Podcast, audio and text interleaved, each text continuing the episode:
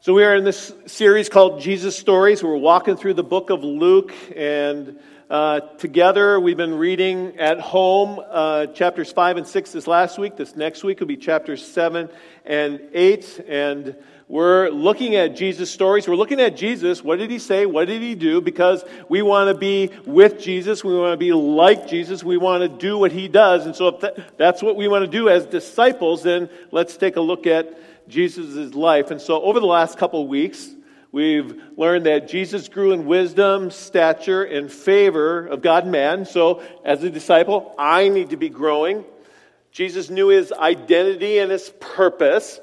I can know my identity and purpose. And so, today, with the time that we have left, I have five quick points.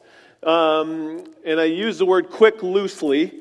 Um, five quick points that I have pulled out of chapter 6, this, the last half of chapter 6, that I think are important things for us to notice about what Jesus says and does, and maybe what are some things that we can do in relationship to our life. And before we step into these things, um, I want us to notice just uh, kind of the background or notice the setting. Jesus had just spent all night in prayer. And then he gets up and out of his disciples, out of his followers, he chooses 12 to be apostles. And it says in Luke chapter 6, verse 17, it says this He went down with them and stood on a level place and a large crowd of his disciples was there, and a great number of people from all over Judea, from Jerusalem, and from the coastal region around Tyre and Sidon. Now, notice this for a moment here that Luke describes two groups of people a large group or a large crowd of disciples. I think sometimes when we hear the word disciple, at least when we're reading it in the Bible, we think it's the 12. 10, 12. It's the 12. Um, Jesus had a lot of disciples, men and women, who followed Jesus around. It was the 12 that he chose and were called to be apostles. So there's a great number of disciples and a great number of people in the crowd. Remember, we talked a few weeks ago about the difference between a disciple, a follower of Jesus, and someone who's a part of the crowd.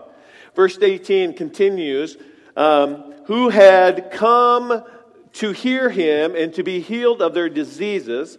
Those troubled by impure spirits were cured, and the people all tried to touch him because power was coming from him and healing them all. So get this picture Jesus is ministering to the crowd, he's healing. People know that the power of God, the power of the Holy Spirit is on him, and so he begins to speak to his disciples. And in verse 27, I'm going to jump there real quick because Jesus says something interesting to those who are listening. He says this, but to you who are listening, I say. I, I think Jesus was just kind of acknowledging that there's this vast crowd of people who are there, but not everybody was really listening. Right? I mean, that's true in any crowd with any speaker. There's always somebody who's not listening. So Jesus is acknowledging I know some of you just came to see me do miracles and maybe to be healed yourself, but those of you who are here to listen, I say. So the question I have is Are you listening? When you, I know this seems weird, but when you read your Bible, when you come to church, or when you're in a Bible study, are you listening or not? That's a question that you have to answer. I can't answer for you. So, the first thing that I want to pick out of this section is this You are blessed. In verse 20 of chapter 6, this is where Luke presents the Sermon on the Mount. It's Luke's version. It's a little shorter, but you have a shortened list of the Beatitudes where it says, Blessed are you um, who are poor. Yours is the kingdom. Blessed are the hungry. You shall be satisfied. Blessed are you who weep.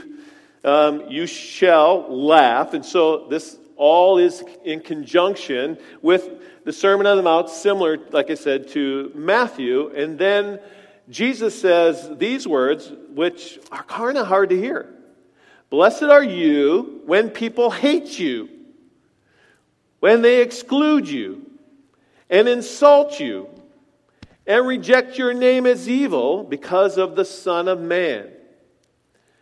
Rejoice in that day and leap for joy because great is your reward in heaven, for that is how their ancestors treated their prophets.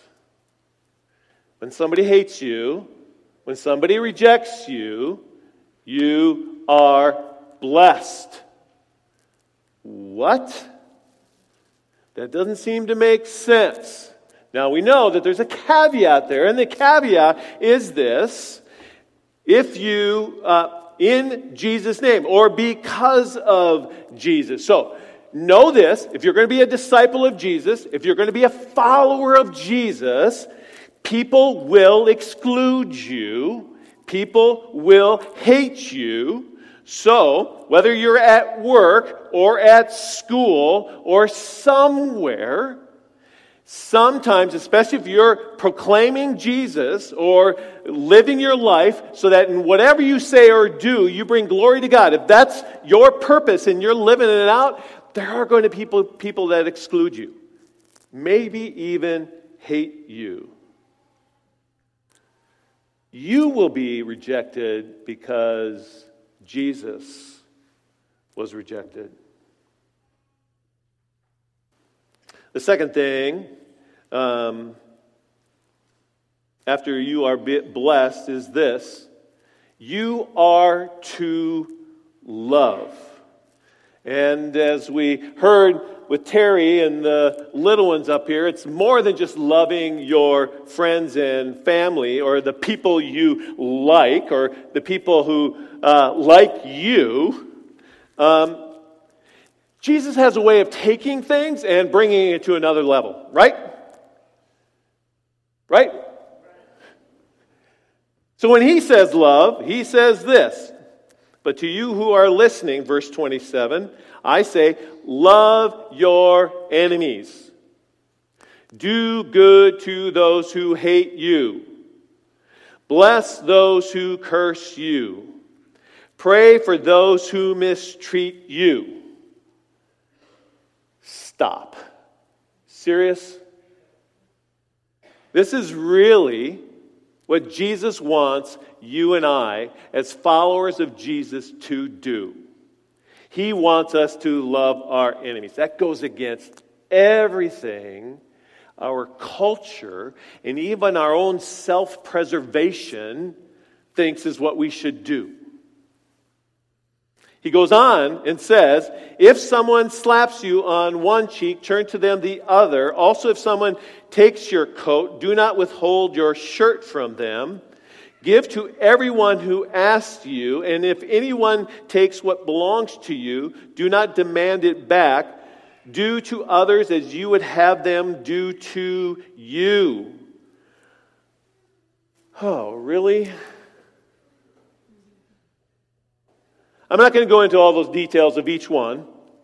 I encourage you to read through that list on your own. Maybe go back and what, ask the Holy Spirit what that means for you. Is there anybody in your world that you would label loosely an enemy? Or is there anybody that has offended you or hurt you?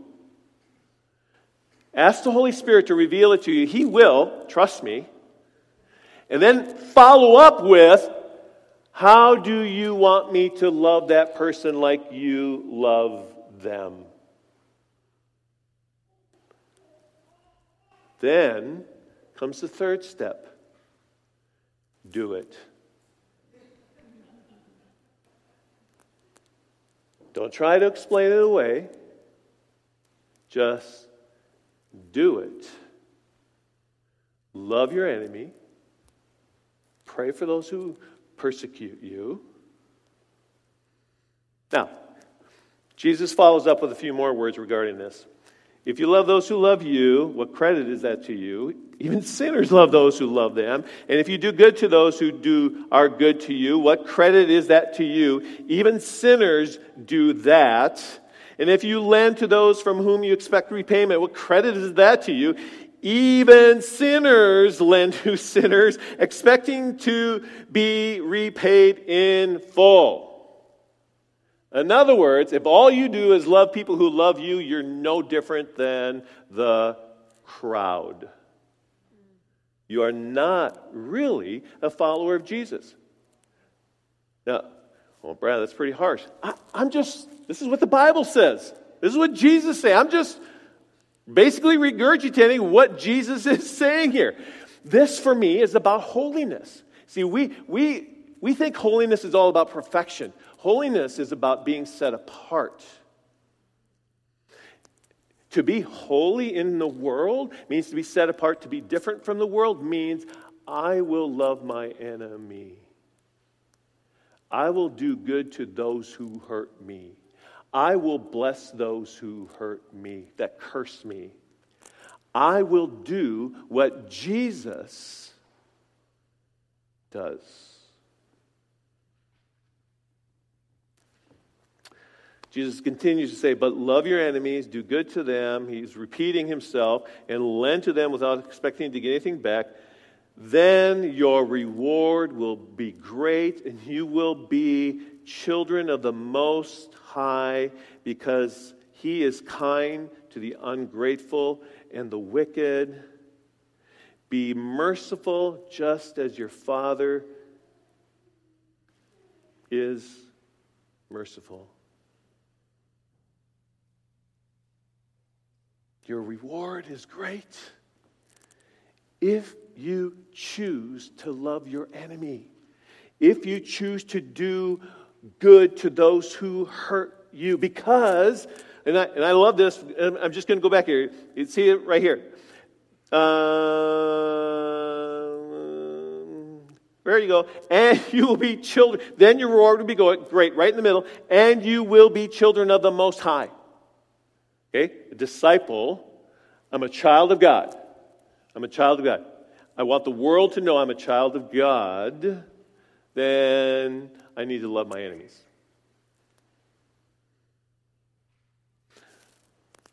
Next, here's the third thing. Jesus doesn't get easier. Let me just tell you. Do not judge. I think we all like to judge some, right? We like to judge other people. I, I think sometimes we like to judge because it makes me feel better about myself. If I kind of look at them and judge them and you know lower them down a notch or so, I feel better about myself. Whatever the reason, Jesus tells us not to judge. Luke 6:37. Do not judge, and you will not be judged. Do not condemn, and you will not be condemned. Forgive, and you will be forgiven. Do you see that? You see what's going on there? Give, and it will be given to you.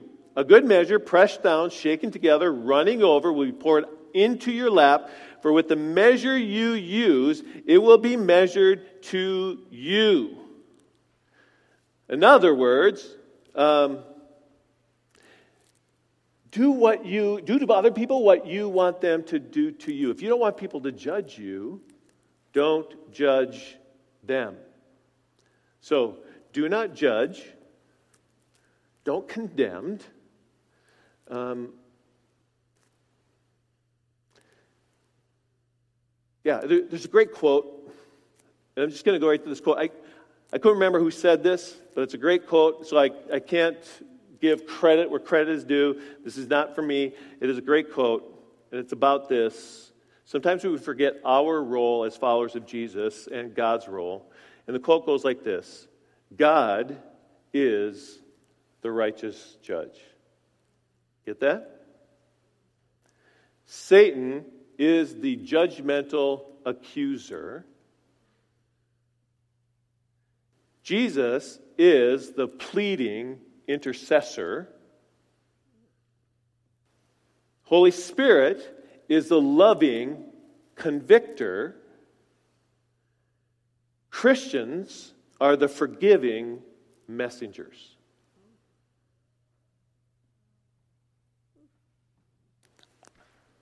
Our job is not to judge. It is God's judge opportunity to judge. He will judge the world. He is the righteous judge. It is, the, it is the evil one that accuses us and gets us to be judgmental. That is, we talked about uh, disordered desires and the deception back in January and February. This is it. When we become judgmental and judge others, we are, in essence, speaking the evil one's language because he is the accuser. Jesus is the interceder. He died on the cross for our sins, and now he sits at the right hand of God, interceding for us. It is the Holy Spirit who convicts us out of love. The Holy Spirit doesn't judge us. Sometimes it may feel like judgment inside you, but it's not judgment. It's not condemnation. It's conviction of the Holy Spirit. It's, there's something got to be changed. My role as a follower of Jesus is to lovingly forgive the world around me.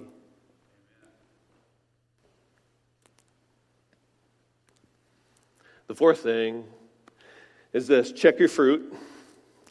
I know it seems a little weird, but Luke 6, Jesus says this No good tree bears bad fruit, nor does a bad tree bear good fruit. Each tree is recognized by its own fruit. People do not pick figs from thorn bushes or grapes from briars. A good man brings good things out of the good stored up in his heart, and an evil man brings evil things out of the evil stored up in his heart. For the mouth speaks what the heart is full of. Or I could say, notice what is coming out of your mouth. In other words, check your fruit. What is coming out is in here. If you are judgmental, that means that's, that's what something's going on in here. If you are hurtful or hateful, there's something going on in here that needs to be dealt with. What is the fruit of the Spirit? Love, joy, peace, patience, kindness. If that's coming out, that means there's God stuff in here. This is, this is Colossians 3. You know, put to death these things. Clothe yourself with compassion, kindness, gentleness, forgiveness, forgiving like Jesus. It's Philippians 4. Think on these things. whatever's pure, what is lovely, whatever is right. It's James. Wisdom from down here is envy, selfish ambition. Wisdom from above is, uh, first of all, pure, then peace loving. You, you get the picture. The kingdom of God is about the fruit of the Spirit. If that's coming out, then that means what's going in. You see, the hard part, though, is letting the Holy Spirit in to convict and deal with the bad stuff that is in here. This, this is what we do at Marked Men for Christ is we say, what is going on in your world? What's going on in here that needs to come out? That you need to deal with. And then we invite the Holy Spirit in there to show us and deal with it. And together we, we invite the Spirit in, and the Spirit deals with it and works with it. And then that person walks out, hopefully beginning to live more of that fruit of the Spirit. That, so check your fruit. The last thing, listen and obey. Jesus says right away in verse 46, Why do you call me Lord, Lord, and do not do what I say?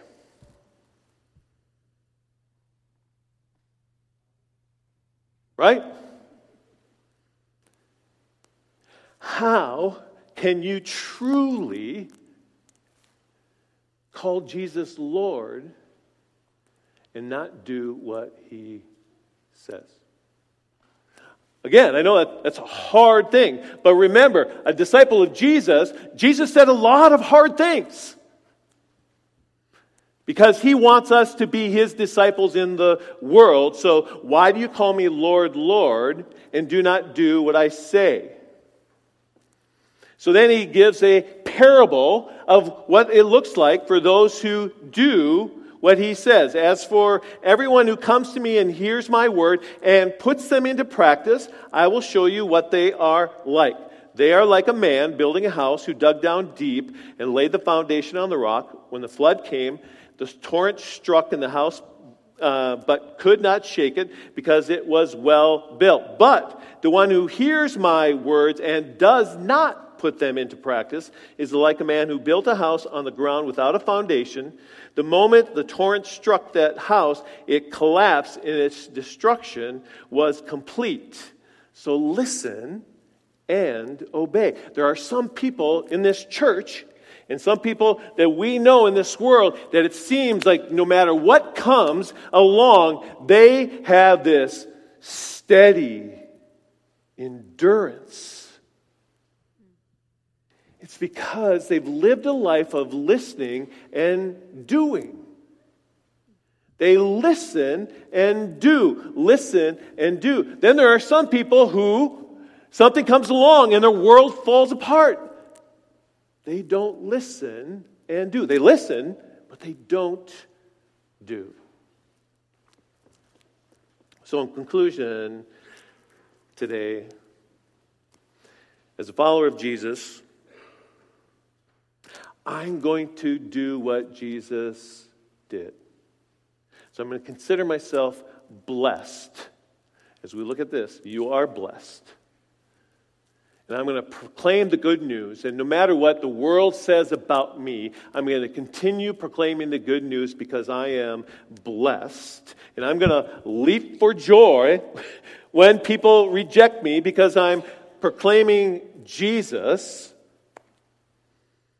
And I'm going to love those people. I'm going to love my enemies and I'm going to do good for them and I'm going to pray for them, pray God's blessing on them. I'm not going to judge the world because God is the judge. And I'm going to come into the world with love and forgiveness and let God take care of the judging and let the Holy Spirit take care of the convicting. That's not my responsibility. And then I'm going to check my fruit. Remember, Jesus also says in here, hey, pull the log out of your own eye before you pull the little splinter out of somebody else's. So I'm going to I'm going to check my fruit. What's coming out of me? Is the fruit of the Spirit coming out of me? Or is anger, bitterness, and rage coming out of me? Either way, I'm going to check my fruit. So, people, as followers of Jesus, you are blessed. Let us love like Jesus loved. Let us not judge the world. Let us make sure we are inviting the Holy Spirit into our world. And then, and then, the world will know that we are children of God. Let's pray.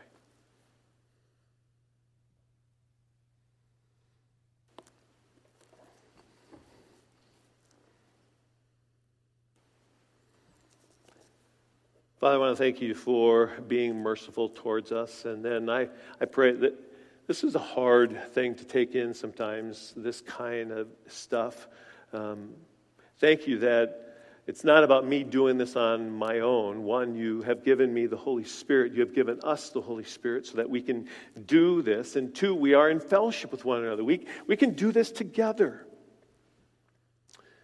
And three, it's not about perfection, it's about daily growing and learning. And so today we commit to follow you. In Jesus' name we pray. Amen.